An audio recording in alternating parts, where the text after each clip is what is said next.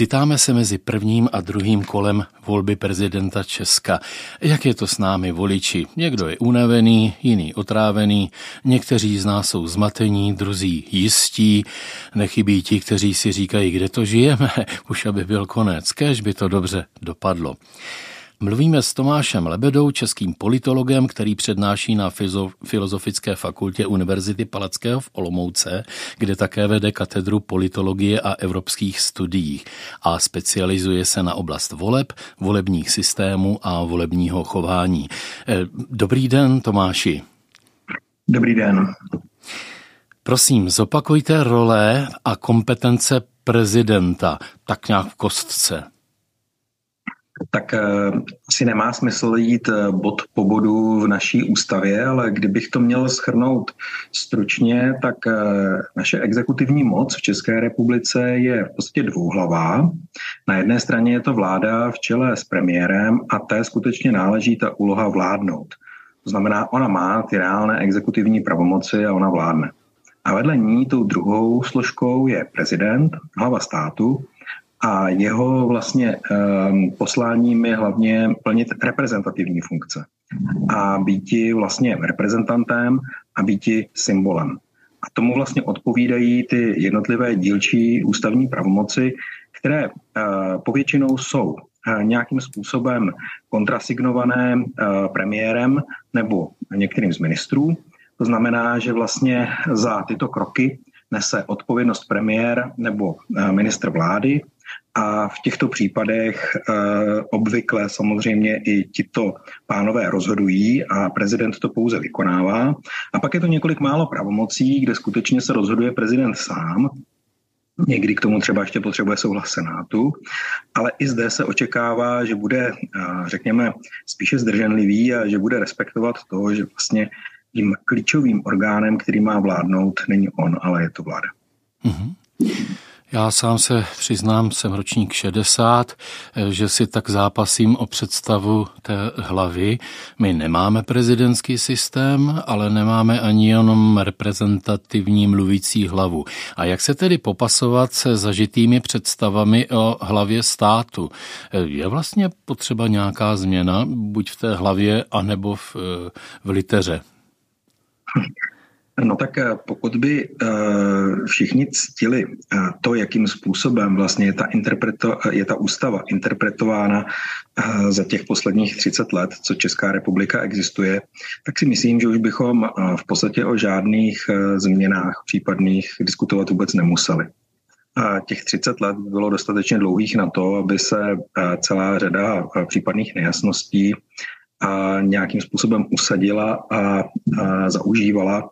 Nicméně e, ve chvíli, kdy se e, těch politických institucí ujmou takoví aktéři, kteří nechtějí respektovat ty dosavadní ústavní zvyklosti a naopak usilují o to, aby si tu psanou ústavu eh, reinterpretovali směrem, který se jim líbí, tak pak samozřejmě eh, se dostávají na pořad i diskuze o tom, zda tu ústavu tedy nebudeme muset nějakým způsobem upřesnit.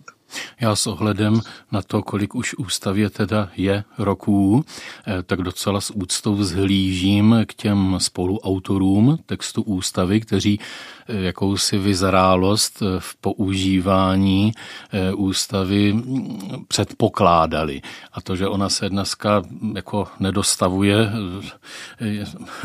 tak je nemůžeme říct zneužití, ale využití do krajnosti. Je tedy na místě, že jsme tak nezralí, že je potřeba jí zpřesňovat, to znamená dávat tam další možné překážky, anebo je lepší zůstat v té velkorysosti a doufat, že se nám to usadí? No tak eh, vždycky je samozřejmě lepší eh, věřit v to, že eh, ta racionalita těch hráčů a řekněme jakási úcta k těm pravidlům, které byly vytvořeny, takže zvítězí a že nebude potřeba do ústavního textu zasahovat.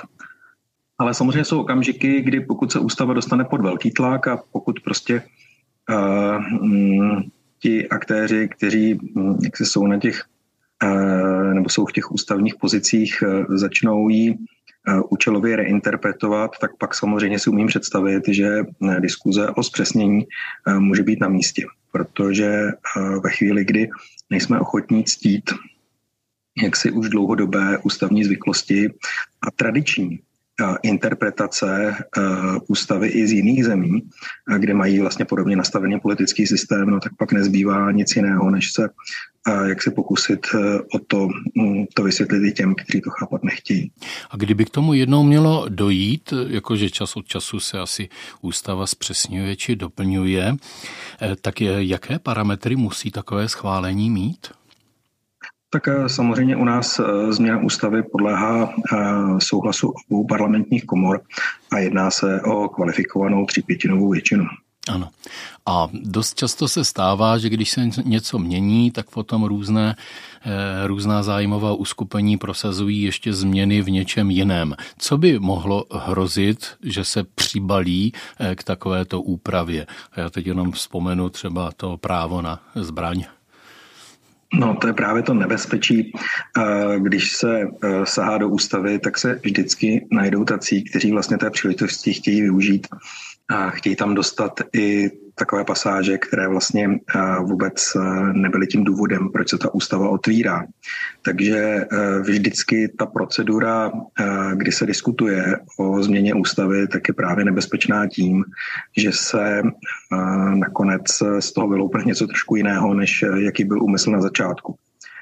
Zároveň samozřejmě jedním z, nebo jednou z největších kvalit dobré ústavy je, že je dlouhodobě předvydatelná.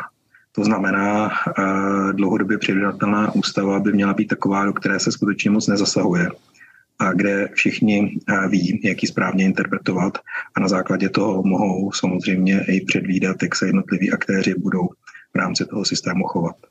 Předpokládám, že by na takové změně, aby se dosáhlo tří pětinové většiny, eh, v ideálním případě měla zúčastnit eh, jak tehdy současná tedy vláda, tak opozice, ať už je to v jakémkoliv roce kdokoliv. Že?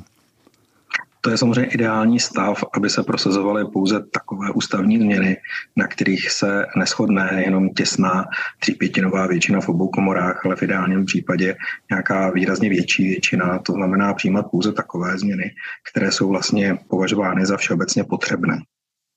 No já jsem zažil Novotného, eh, Svobodu, Husáka, těmi rolemi jsem v podstatě pohrdal, nebo měl jsem je za jaksi nepodstatné, to bylo před sametem, že? A po sametu je tady poměrně silný vliv eh, étosu Václava Havla. Jak on dnes, když byste se ohlédl jako do zrcadla, eh, ovlivňuje současné dění při volbě hlavy státu? Tak nepochybně Václav Havel byl prezidentem s obrovskou společenskou autoritou a dokonce i jeho političtí odpůrci si nedovolili jeho postavení prezidenta jakkoliv spochybňovat, dokonce ho i v těch nepřímých prezidentských volbách volili. To znamená, on díky té své obrovské autoritě tak nastavil samozřejmě poměrně vysoko laťku a myslím si, že od té doby vlastně je každý další prezident eh, z jisté míry spíše zklamáním. Porovnáváme ho tedy s eh, Václavem Havlem. A myslím si, že i touto optikou se dnes samozřejmě řada voličů na ty prezidentské kandidáty dívá. Zároveň samozřejmě eh, s odstupem času je i úloha Václava Havla části společnosti reinterpretována. Někdy se až jako divím, jak výrazně stal se vlastně pro ně symbolem často vlastně jakoby negativním. A někdy mám skoro pocit, že vlastně ten symbol, ten negativní symbol je pro ně už skutečně jenom takovou nálepkou, jejíž podstatu příliš neznají. To znamená, dost možná už ani neví, jakou politiku realizoval Václav Havel, nepamatují se ani příliš vlastně to jeho období, ale spíše mají potřebu jeho osobou nějakým způsobem třeba nálepkovat. Takže mm, tady si myslím, že samozřejmě ta jeho silná osobnost e, se propsala do dnešní doby jak pozitivně, tak samozřejmě ale i pro část společnosti, řekněme, jako nějaký negativní symbol. Mm-hmm. No a není to nakonec tak, že Václav Havel byl výjimečný, zatímco ti dva následující prezidenti byli ti obyčejní a že tedy nemáme už myslet výše, a nebo je to naopak tak, že bychom se měli držet eh, těch prvků, které zavedl Václav Havel, i když tam ty historické podmíněnosti se už těžko někdy zopakují, že jo. Ale které ty prvky prezidentova, té prezidentovy osobnosti bychom na nich měli trvat? Eh, Václav Havel byl nepochybně výjimečnou osobností a eh, mám takový pocit, že se v nejbližší době žádná podobná osobnost asi v České republice nenajde. To znamená, eh, klát vlastně na současné prezidenty takto vysoké nároky by možná vlastně ani nebylo fér. Na druhou stranu, když se díváme na Václava Havla, co by prezidenta, tak On eh, samozřejmě vzbudil to očekávání, že prezident by neměl být spojen eh, s žádnou politickou stranou, eh, což se ale později vlastně ukázalo jako liché, protože oba další prezidenti, Václav Klaus i Miloš Zeman, byli straníky, byli vlastně představiteli dvou nejsilnějších stran z 90. let a z prvního desetiletí 20. století, tedy ODS a ČSSD. To znamená, že už to byli ti klasičtí uh, matadoři političtí, kteří za sebou měli uh, v podstatě posty uh, premiérů. A uh, to postavení vlastně toho, uh, řekněme, nadstranického prezidenta, tak uh, zůstalo spíše jenom takovým, řekněme, zbožným přáním části společnosti. A um, proč to říkám? Ono samozřejmě není to nezbytné pro výkon toho mandátu a nemusí být nutně na škodu, pokud prezident má předtím tu aktivní politickou zkušenost, co by eh, straník a co by hm, nějaký vrcholný představitel některé ze stran. Na druhou stranu mu to potom výrazně komplikuje vlastně tu pozici vůči jiným politickým stranám. To znamená, ve chvíli, kdy ta hlava státu v parlamentním režimu vládnutí Eh, dokáže být vlastně od těch stran více oddělená, tak je to pro ní prostě výhodou. Protože to její postavení je postavením, kde by skutečně spíše prezident měl uh, případné stranické konflikty moderovat. Měl by se snažit uh, vlastně vést zástupce stran ke kompromisům. Měl by se snažit vlastně být nad tou stranickou politikou a, a tuto pozici mu samozřejmě stranická minulost může výrazně komplikovat. A máme si tedy už zvyknout na to, že to bude spíše tedy ten politický reprezentant. Ono, když byla ta přímá volba vyhlášena, já jsem z toho měl hrůzu a říkal jsem si, no tak to se stane prezidentem eh, nějaký lídr typu Karel Gott eh, nebo tak, jo. A vlastně otázka, jestli by to nebylo bývalo lepší potom než eh, ty straničtí kandidáti. No dneska to máme vlastně půl na půl, jeden straník nebo hnut, hnutník, bychom řekli, vůči jednomu eh, nestraníkovi, ale nevím, nevím, jestli to mezi voliči vlastně hraje nějakou roli. No, možná trochu ano. Eh, změna vlastně to, že eh, Andrej Babiš je představitelem do nedávna vlastně vládního hnutí ano, tak samozřejmě hraje pro ty, voliče význam, pro ty voliče významnou roli. Andreje Babiše volí právě proto, eh, jakým způsobem se vyprofiloval v pozici nejprve ministra financí a později tedy premiéra České republiky. Takže hraje to roli. Samozřejmě tam, kde je přímá volba prezidenta, tak eh, nezřídka to bývají straničtí kandidáti, kteří nakonec jsou úspěšní a vyhrávají, byť ne vždycky. A ta přímá volba prezidenta, já se domnívám, rozhodně ke, ehm, k vyšší kvalitě eh, vztahu ústavních institucí v České republice neprospěla. Politologové to v naprosté většině říkali již před jejím zavedením, že je to hm, jaksi eh, nástroj, který se do českého politického systému příliš nehodí. A to proto, že eh, úloha prezidenta je jiná a hlavně by neměla souviset s vysokou mírou legitimity vysokou mírou síly, kterou dává přímá volba prezidentovi, tedy prostřednictvím toho, že je zvolen právě přímo voliči. A ve chvíli, kdy ten přímo volený prezident tu vysokou legitimitu, tu vysokou sílu odvozenou přímo od občanů má, tak často vlastně potom má ambice do té politiky zasahovat více, než kolik mu ústava a dlouhodobá interpretace ústavy vlastně dovoluje. No a pak dochází eh, právě k těm střetům s vládou a dochází k naprosto zbytečným eh, vlastně kompetenčním sporům, které ten systém nikam neposouvají. Jo, stává se vlastně ten eh, přímo volený prezident dalším jakoby problematickým bodem v tom systému, který spíše tedy ten politický koncenzus komplikuje, než aby pomáhal k jeho dosažení. No a tady se mnohem lépe hodí samozřejmě slabý, e, nepřímou volbou volený prezident se slabší legitimitou což naplňuje nějaká forma nepřímé volby. Nutně to nemusí být jenom volba čistě parlamentem, jako jsme to měli u nás. Jsou tady příklady ze Spolkové republiky Německo třeba, kde volí prezidenta širší shromáždění než jenom parlament. To znamená, těch možností byla celá řada, když jsme nebyli spokojeni tehdy s tou formou uh, nepřímé volby, ale v každém případě si myslím, že samotné zavedení přímé volby bylo chybné. No a to pak samozřejmě vede, uh, vede i k těm důsledkům, které dneska můžeme pozorovat.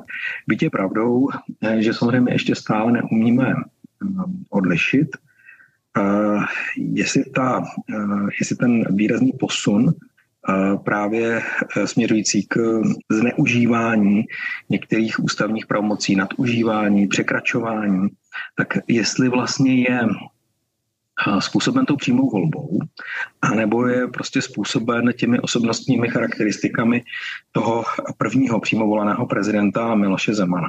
A to vlastně se ukáže až časem. A vy se spíš přikláníte k jaké verzi? Já myslím, že ono to spolu souvisí. Eh, nepochybně Miloš Zeman eh, to činí proto, že se cítí být silný, pokud je tedy vybaven tou legitimitou z přímé volby a zároveň otázkou, jestli by v nepřímé volbě uspěl. Eh, on už se o to jednou pokusil a neuspěl. To znamená, že je velmi pravděpodobné, že nebýt přímé volby, tak by se prezidentem nestal. Takže v podstatě si myslím, že tam ta přímá volba hraje velmi důležitou roli. Mm-hmm. My jenom možná spolu připomeňme, že nespokojenost, která vedla k přímé volbě prezidenta, pramenila z té poslední zastupitelské demokratické volby. Eh, to byla druhá volba eh, Václava Klause, že jo? Kde nás to taky teda neuspokojilo. Ta nepřímá volba v roce 2008 skutečně byla plná nátlakových akcí na zákonodárce. E, byly to poměrně e, nechutné záležitosti. A pro řadu vlastně tehdejších i odpůrců přímé volby prezidenta to byl, to byl vlastně takový ten poslední důvod, byla to ta poslední kapka, proč nakonec se přiklonili k tomu, že tedy přímou volbu podpořili. Navíc teda připomínám, bylo to v době, kdy a Českou republiku eh, sužovaly dopady ekonomické krize. Dobrých zpráv nebylo mnoho a tak vlastně politici si řekli, že eh, vlastně aspoň něčím udělají veřejnosti radost a zavedli přímo volbu prezidenta, což se tedy později ukázalo podle mě i pro část společnosti jako velmi problematické, byť, jak už jsem říkal, třeba významná část politologů to říkala předem. Mm-hmm, no, tak děkujeme. no, já, když vidím třeba větu půjdu vládě po krku, tak si říkám pro pána krále, to je přece krátkozraké, protože mandát prezidenta přesahuje mandát současné vlády. Čili pak může být vláda tedy prezidentovi nakloněná nebo jemu blízká, půjde jí opět po krku? A je vůbec úkolem prezidenta chodit někomu po krku? No právě, že není. E, to je úkolem opozice a ta retorika je jednoznačně opoziční retorikou a neměl bych s ní problém, pokud by e, říkal lídr opozice. Ale hlava státu e, má být v těchto věcech neutrální, zvláště je to hlava státu v parlamentním režimu. A my máme parlamentní režim. To znamená, hlava státu je tu právě naopak od toho, aby se snažila mezi jednotlivými stranami podporovat konsenzus, aby se dokonce snažila i tlumit konflikty třeba mezi vládou a opozicí. To, že vlastně se je hlava státu vnímána jako další příležitost k opoziční politice, tak je mimořádně nešťastné.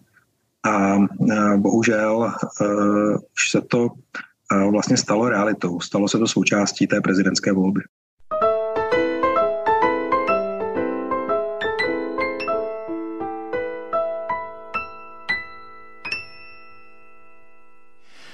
Tomášem Lebedou, českým politologem, který přednáší na Filozofické fakultě Univerzity Palackého v Olomouci, kde také vede katedru politologie a evropských studií, hovoří Martin Holík. Vy se specializujete na oblast voleb, volebních systémů a volebního chování. Eh, já mám teď docela vážnou otázku, Tomáši. Jak silný vidíte při těchto prezidentských volbách vliv ruských a proruských trolů eh, v těch těch narrativech. Jsem v ohnisku záj- jsme v ohnisku zájmu více, než si myslíme, nebo naopak jsme země, kterou jak si to tak nezajímá? No, vždycky jsme byli více, než si většina společnosti uměla připustit. To zcela jistě. A samozřejmě a Rusko už dlouhodobě buduje profesionální síť jaksi lidí, kteří vedou informační válku na internetu je v tom eh, velmi dobré, protože si prostě spočítalo, že je to způsob, který je velmi levný a je schopno jim vlastně výrazně oslabovat své soupeře, na které jinak eh, vlastně nemá, ať už ekonomicky nebo vojensky.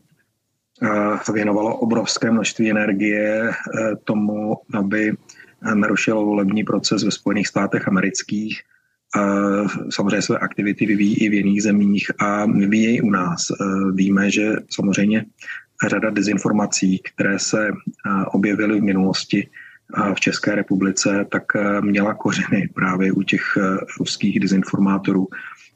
Řada i těch známých řetězových mailů, které putují vlastně napříč českou společností, zejména mezi seniory, mhm, a, mhm. a mají dezinformační charakter, tak má vlastně kořeny u autorů, kteří mají blízko k Rusku. Takže myslím si, že je tady přítomna více, e, než e, si asi umí většina lidí představit. No, možná bychom to mohli ilustrovat tou větou zatáhne nás do války. To mi připadá jako typický myšlenkový konstrukt Kremlu. E, třeba kdo si přečetl knihu Jessica Aro Putinovi trolové, tak nepochybuje. To znamená, přesně kniha je, obrátím. To. Taky, uh-huh. Ano, ta kniha je mimořádně dobrá. Já bych ji doporučoval, aby si ji každý, kdo má jenom trošku zájem o tuto problematiku, přečetl. Samozřejmě já neumím posoudit, nakolik vlastně je tento z mého pohledu těžko přijatelný slogan v prezidentských volbách. Jeho autorství lze připisovat někomu napojenému na Rusko, nebo je to v podstatě pouze jako, eh, řekněme, eh, utilitární úvaha marketingového týmu Andreje Babiše. Tady bych skoro hm, si asi typl, že je to to druhé, ale, ale prostě uh, politik musí mít nějaké limity, uh, za které prostě nepůjde a musí být schopen svým marketingovým poradcům říct, pánové, tohle už je moc. A zvláště pokud kandidujete na pozici hlavy státu, a ta pozice hlavy státu má prostě svá specifika. To její poslání je skutečně jiné, než je poslání běžných politiků. Tak eh, tam by ten kandidát měl být obzvláště opatrný. Hmm. A to, že bohužel tedy u nás uh, už opakovaně někteří prezidentští kandidáti toto nerespektují, tak je prostě smutným příběhem a proměňuje samozřejmě i český ústavní systém a zejména tedy postavení prezidenta v České republice. On jednoduchý recept obrany proti dezinfo scéně neexistuje, eh, přece se však dá vyjmenovat některé zásady, eh, které lidem, kteří chtějí se orientovat, pomohou. Řekl byste některé eh, pro naše posluchače? Ano, samozřejmě důležité je kriticky posuzovat informace, které se k nám dostávají. To znamená věřit pouze těm informacím, které přicházejí z důvěryhodných zdrojů. A my v České republice máme stále řadu médií, která důvěryhodná jsou, ctí zásady novinářské práce, informace si ověřují. A proto samozřejmě těmto médiím je dobré důvěřovat. A naopak být skeptický k těm informacím, které přicházejí takovými těmi polooficiálními kanály, než kvůli právě třeba přes ty řetězové maily. Objevují se na sociálních sítích, žádná média v podstatě je nepotvrzují a to je vlastně, to je vlastně často ten klíč. Dokonce už dneska máme řadu institucí, včetně Českého rozhlasu, které si dávají tu práci a řadu těch dezinformací ověřují. Takže kdo chce, tak už si dneska může vlastně ověřit, které ty dezinformace už byly vyvráceny a jak ty věci reálně jsou. Takže ten prostor pro to umět odlišit, co je informace korektní a co je dezinformace, tak ten tu nepochybně je, ale vyžaduje od nás určitou aktivitu. Samozřejmě pro část společnosti je vlastně snaží a možná jsou i ochotnější té dezinformaci uvěřit, protože je to něco, co trošku naplňuje vlastně jejich očekávání. Eh, prostě přijde dezinformace, která do jisté míry konvenuje jejich eh, světonázoru a řeknou si, vidíte, a to teď potvrzuje to, co já jsem si už dlouho myslel.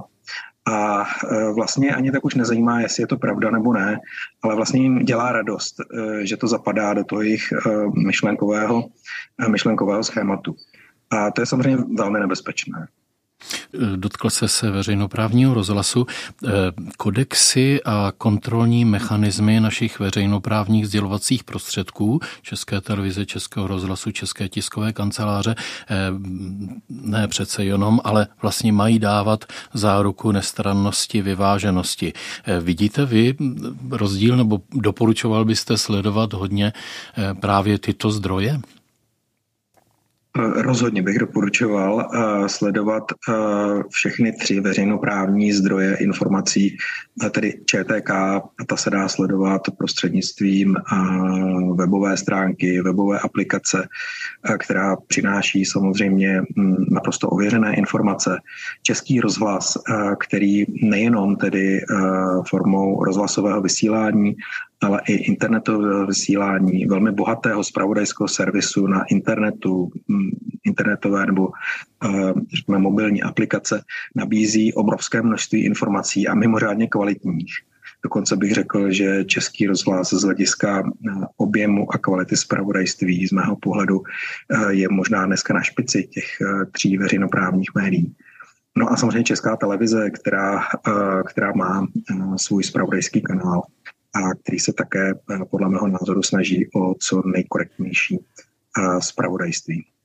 Ještě možná odbočím, eh, protože skutečně máme asi u nás docela velké štěstí na sílu České televize, Českého rozhlasu v okolních zemích, kde se dostali do státního rozpočtu, kde byly takzvaně zrušeny ty koncesionářské v úvozovkách eh, poplatky. Tam to vypadá na větší závislost vůči aktuální eh, vládě. Vnímáte to tak, že ta nezávislost těchto tří médií je dána také právě způsobem obživy? Je to součást toho, určitě samozřejmě způsob financování je důležitou součástí té nezávislosti, ale není to postačující podmínka. Je to jedna z podmínek, e, stejně tak důležité e, podmínky jsou způsoby obsazování e, mediálních rád, což u nás tedy jisté problémy má a dlouhodobě.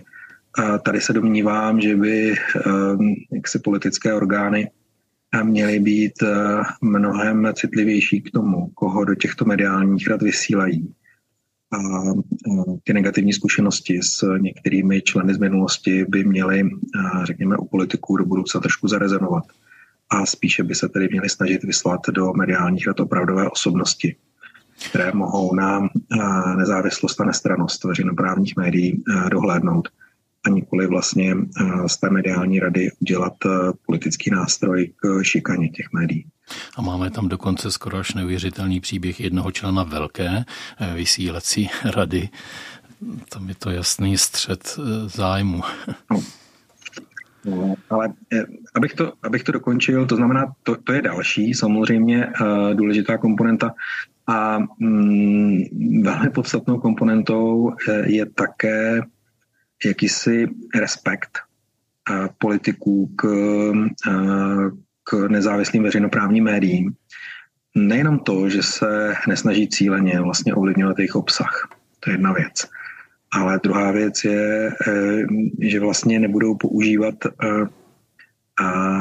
boj proti nepříjemným veřejnoprávním médiím jako vlastně součást svého politického boje.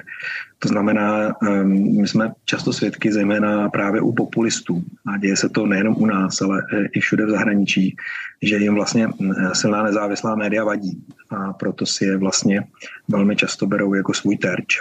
Mhm, mhm. A snaží se vlastně jejich nezávislost spochybňovat.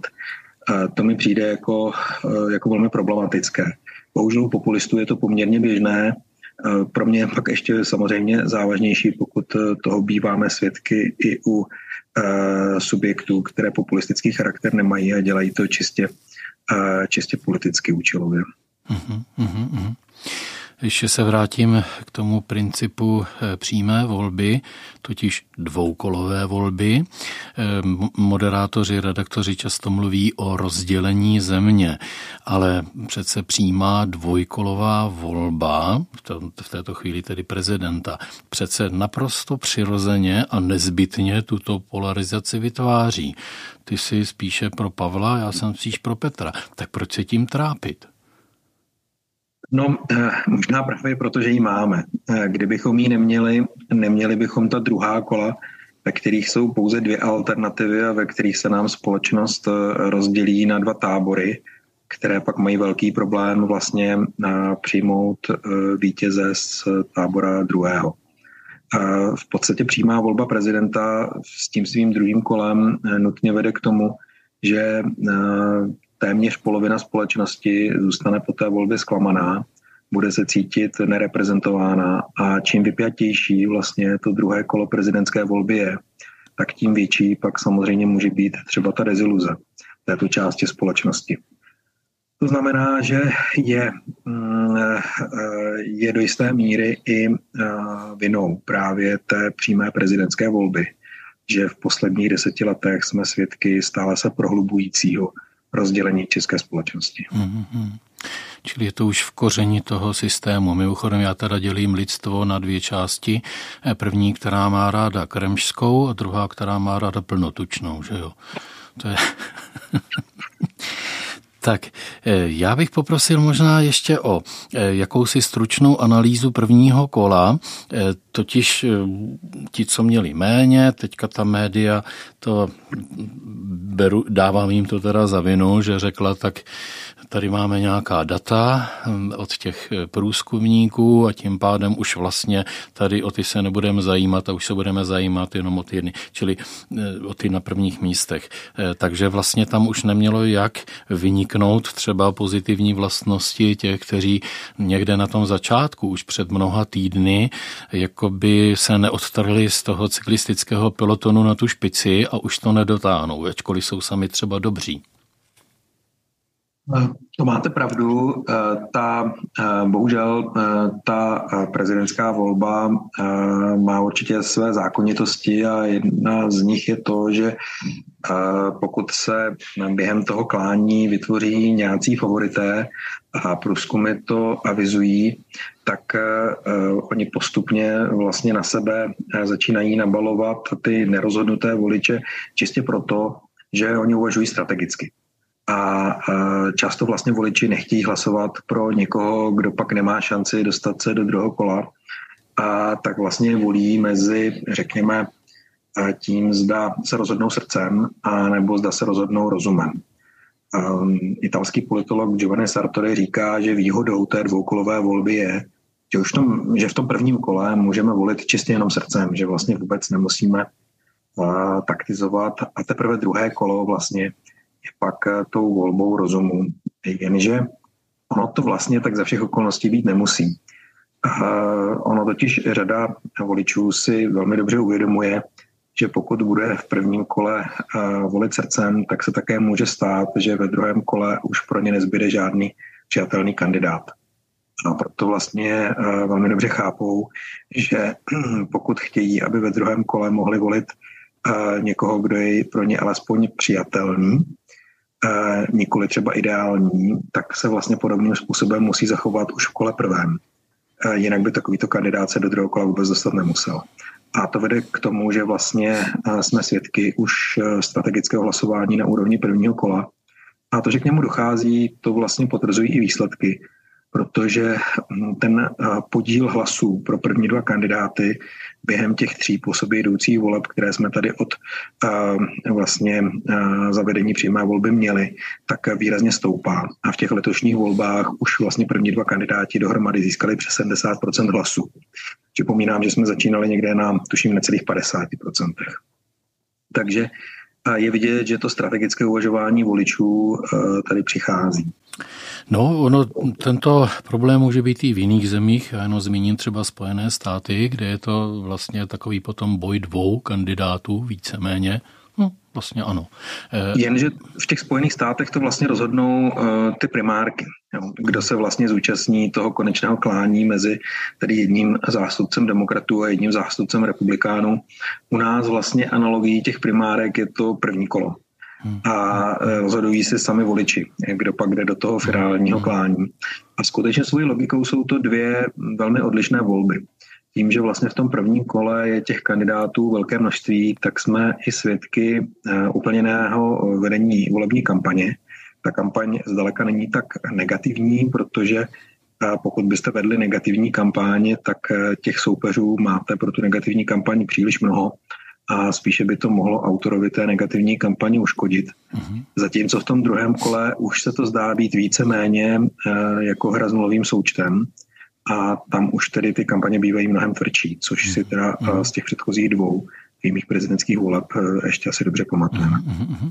Já tuto věc eh, uzavřu eh, jenom takovým konstatováním. Já jsem elektroinženýr a my jsme se učili, že měřícím přístrojem nesmím ovlivnit parametry měřeného obvodu, jinak je to měření k ničemu. A tady se mi zdá, že právě ta interpretace těch výsledků už vlastně to ovlivňuje zpětně. Neuvažoval byste nad tím, že by třeba někdo měl navrhnout, aby moratorium třeba měření bylo zavedeno dříve, aby se třeba už měsíc předtím nesmělo nic zveřejňovat? No, to je, to je otázka. Je to skutečně otázka k diskuzi. Umím si představit pozitivní dopady eh, takového rozhodnutí. Na druhou stranu umím si představit i řadu dopadů negativních. Za prvé si myslím, že by se nejrůznější výsledky začaly eh, různými neoficiálními kanály trousit a že by zbuzovaly ještě větší pozornost, než eh, vlastně je to teď u těch oficiálně publikovaných. A za druhé se domnívám, že ne vždycky vlastně ta volba naslepo musí být pozitivní. Ta strategická volba totiž eh, vlastně není záležitostí, která nutně za všech okolností by měla být interpretována jako něco špatného. Ale naopak eh, je to prostě úvaha která voliče vede k nějakému řešení, které je podle nich třeba nejméně špatné. A to někdy může být mnohem lepší, než když pak jste vystaveni eh, volbě mezi dvěma vyloženě špatnými řešeními.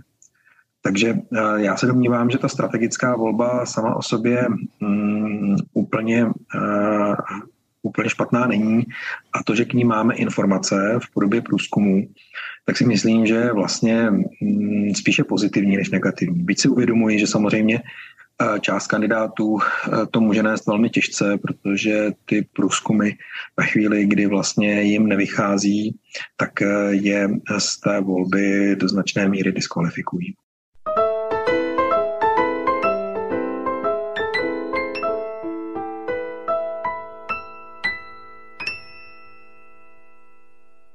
Milí posluchači, posloucháte cyklus Na stole je téma. Téma je uprostřed volby prezidenta. Hovoříme s Tomášem Lebedou, českým politologem a přednášejícím na Filozofické fakultě Univerzity Palackého. My jsme teď vlastně téměř uprostřed mezi prvním a druhým kolem prezidentské volby a já bych se chtěl zeptat, v čem se ta kampaň změnila. Nač se cílí nyní? Eh, specifikem eh, prvního kola letošní přímé prezidentské volby je mimořádně vysoká volební účast. těch 68%, kterých bylo v prvním kole dosaženo, tak je v podstatě rekord v přímých prezidentských voleb. Přesahuje dokonce i tu již tak velmi vysokou volební účast při té minulé volbě ve druhém kole. A ta právě byla dosažena velmi silnou mobilizací voličů v takových těch, řekněme, sociálně a ekonomicky slabších regionech. A byli to právě ti voliči, kteří pomohli Miloši Zemanovi potom uh, uspět a získat mandát. Podle všeho se zdá, že k té mobilizaci tentokrát eh, došlo již před prvním kolem a že se Andreji Babišovi podařilo řadu těchto voličů a dokonce i některé, kteří u té minulé volby nebyli, tak zmobilizovat již před prvním kolem. Je tedy velkou otázkou, jestli vlastně mezi prvním a druhým kolem ještě k nějakému uh, dalšímu významnému navýšení volební účasti může dojít. Nebo jestli spíš ta volební účast bude mírně klesat. A za těchto okolností eh, je to vlastně určující pro strategii obou těch kandidátů. Petr Pavel má eh, výhodnější situaci nikoli proto, že o čtyři desetiny procentního bodu zvítězil, to je v podstatě téměř zanedbatelné, ale proto, že se do druhého kola eh, vlastně nedostala řada kandidátů, kteří získali poměrně vysoké procento hlasů a podpořili je voliči, kteří nyní by asi pravděpodobně měli být spíše voliči Petra Pavla než Andreje Babiše. Mám na mysli Danu Šinerodovou, Pavla Fischera nebo konec konců třeba i Marka Hilšera. Eh, jejich voliči si myslím, že ve většině případů, neříkám, že zdaleka všichni, ale ve většině případů budou nakonec mít blíže k Petru Pavlovi. A vlastně mm, Andrej Babiš takto eh, široké portfolio nějakých potenciálních voličů vlastně k dispozici nemá. A jedinou logickou cestou, kterou on vlastně eh, může být schopen získat vítězství, je nikoli eh, tedy přetáhnout na svou stranu nějaké významné množství voličů nebo získat nějaké voliče nové, ale spíše se snažit odradit voliče Petra Pavla. Ať už část těch, kteří volili v prvním kole, ale zejména ty, kteří vlastně volili jiné kandidáty a teď Petra Pavla zvažují eh, pro volbu ve druhém kole. A my hovoříme o takzvané demobilizaci a myslím si, že o to se teď v té kampani bude hrát. A z toho tedy logicky vyplývá ta strategie snažit se těmto voličům eh, tohoto kandidáta co nejvíce nechutit. No můj strýček v neděli odpoledne vždycky usnul na, na gauči s novinami na tváři a tak bychom asi chtěli říci, prosím vás, tak si sundejte ty noviny, vstaňte z toho gauče a nenechte se otrávit a běžte tam. Já mám specifickou otázku, naši posluchači jsou hodně lidé věřící a oni říkají, no ale on tam při těch rozhovorech, eh, ten Petr Pavel eh, říkal, že by připustil tohle a nevyhýbal se tomuhle a to my teda raději nebudeme volit nikoho, protože bychom eh, měli hřích, když bychom volili člověka, který má má takovéto názory. Eh, co byste řekl na jejich adresu? No, tak eh, je to jejich odpovědnost. Eh, musí si říct, jestli tím, že nepůjdu k volbám, a logicky tím tedy zvyšují šance i toho protikandidáta, tak jestli takovýto výsledek je pro ně lepší. Je to volba. Je to volba mezi tím, jestli podpořím jednoho, a nebo podpořím druhého. A i to, že nejdu volit, je vlastně volbou a má to své důsledky. To znamená, eh, neznamená to, že se vlastně vyviním eh, z toho a že vlastně si řeknu, já mám své ruce čisté, protože jsem je neposkvrnil hlasovacím lístkem kandidáta, který není tím nejlepším, tím ideálním. Ale v podstatě i to, že nevolíme, tak má nějaké důsledky. Takže každý je samozřejmě zodpovědný eh, za své rozhodnutí a musí pak přijmout i ty následky. Možná, že bychom mohli doporučit kardiakům, aby si na sobotní za týden, tedy 14. hodinu, nechystali jednu pilulku navíc. Já nevím, jak vy sám budete zvládat ten stres, kdy tam naběhne 65 pro pana Babiše, čili, čili 35 pro Petra Pavla a potom, jak se budou sčítat ty větší a městské obvody, tak se to bude pomaličku jednomu snižovat, druhému přidávat. Ale to je otázka za tisíc dolarů. Jo? Wanted hledá se klid, rozvaha, způsoby, jak dožít konce druhého kola prezidentské volby. Jak to řešíte vy, když ty řeči a texty vstřebávat musíte a teďka třeba mluvit 50 minut pro proglas? Samozřejmě pro mě je to částečně i součást mé práce, takže mě to asi docela baví. A byť je pravda, že i když je to součást mé práce, tak občas mě některé kroky v té kampani překvapí a šokují a nečekal bych je. A nebo bych je čekal, ale trochu jsem si jakoby přál, eh, aby nenastaly. No, mám třeba na mysli tu mm, velmi nešťastnou tiskovou konferenci po prvním kole, eh, na které Andrej Babiš eh, sice řekl, že chce dělat, nebo že dělá pozitivní kampaň, ale to, co potom prohlašoval a to, jakým způsobem na té tiskové konferenci hovořil, tak v podstatě bylo ukázkou pravého opaku a Eh, to je něco, co mm, vlastně mm, nechcete eh, v prezidentské volbě, v volbě hlavy státu zažívat.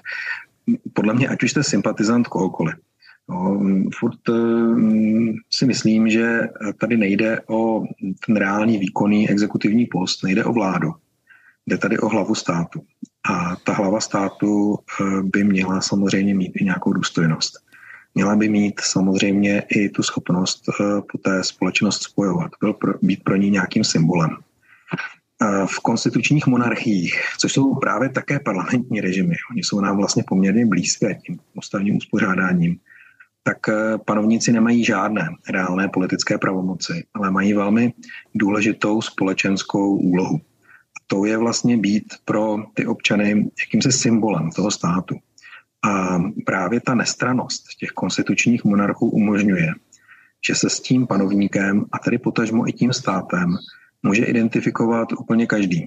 Ať už je chudý, bohatý, ať už je bílý a nebo prostě má nějakou jinou barvu pleti, protože přišel z úplně jiného kontinentu, ať už prostě je na tom momentálně ekonomicky dobře a nebo zrovna zažívá nějakou krizi, zkrátka a dobře, eh, pokud ta hlava státu si dokáže udržet ten, eh, řekněme, neutrální odstup od té všenodenní politiky, tak má pak potenciál být vlastně něčím, co ten stát spojuje. Být vlastně tím symbolem, se kterým se mohou téměř všichni identifikovat. Samozřejmě u těch prezidentů je to trošku složitější, protože oni k tomu nejsou od malička vychováváni a nemají to doživotně, mají to vždycky jenom na nějaké volební období. No a úplně nejtěžší je to u těch prezidentů, kteří musí vlastně ten svůj mandát získat v té přímé prezidentské volbě, kde těm voličům nejprve musí něco slíbit, aby je zvolili. Ale přesto se domnívám, že by ta hlava státu v parlamentním režimu, tím nemyslím ty prezidentské, kde ten prezident vládne, a skutečně v tom parlamentním režimu, který máme my, takže by o tu, řekněme, nestranost a o tu důležitou společenskou roli toho symbolu, který tu společnost spojuje, že by ta hlava státu o to usilovat měla. A proto si myslím, že některé kroky do té prezidentské kampaně v tom našem prostředí eh, by prostě patřit neměly. Když budu eh, volit v pátek Petra Pavla, eh, udělám dobře, Tomáši? Děláte dobře, pokud eh, chcete mít takového prezidenta, eh, jakým eh, se zdá, že Petr Pavel bude, anebo prostě uděláte dobře, pokud nechcete mít Andreje Babiše prezidenta. Ta volba může být jak pozitivní, tak může být samozřejmě i negativní. Mm-hmm. Dneska půjdu popřát k druhým narozeninám svému prasinovečkovi malému a tak už jsem připraven mu říct teda chlapče, koukej se připravovat tak, abys mohl za těch 38 let, nebo kolik je pro prezidentský věk, abys teda mohl nastoupit, abys byl po všech stránkách slušný a dobrý člověk. Tak, moc krát děkuji za hluboký a hlavně pokojný vhled do politiky jako takové a do prezidentské volby specificky Tomáši Lebedovi, českému politologovi, přednášejícímu na Filozofické fakultě Univerzity Palackého v Olomouci. Děkujeme moc krát, Tomáši. Ať se vám daří.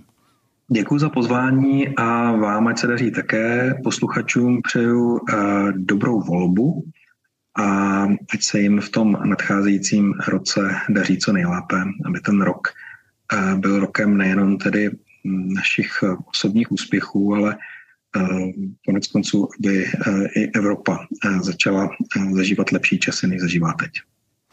Díky, od mikrofonu se loučí a děkuje Martin Holík. Na stole je téma. Společenské, kulturní, náboženské a třeba i politické. Každopádně aktuální. Hodinové rozhovory každé všední dopoledne po deváté a po půlnoci.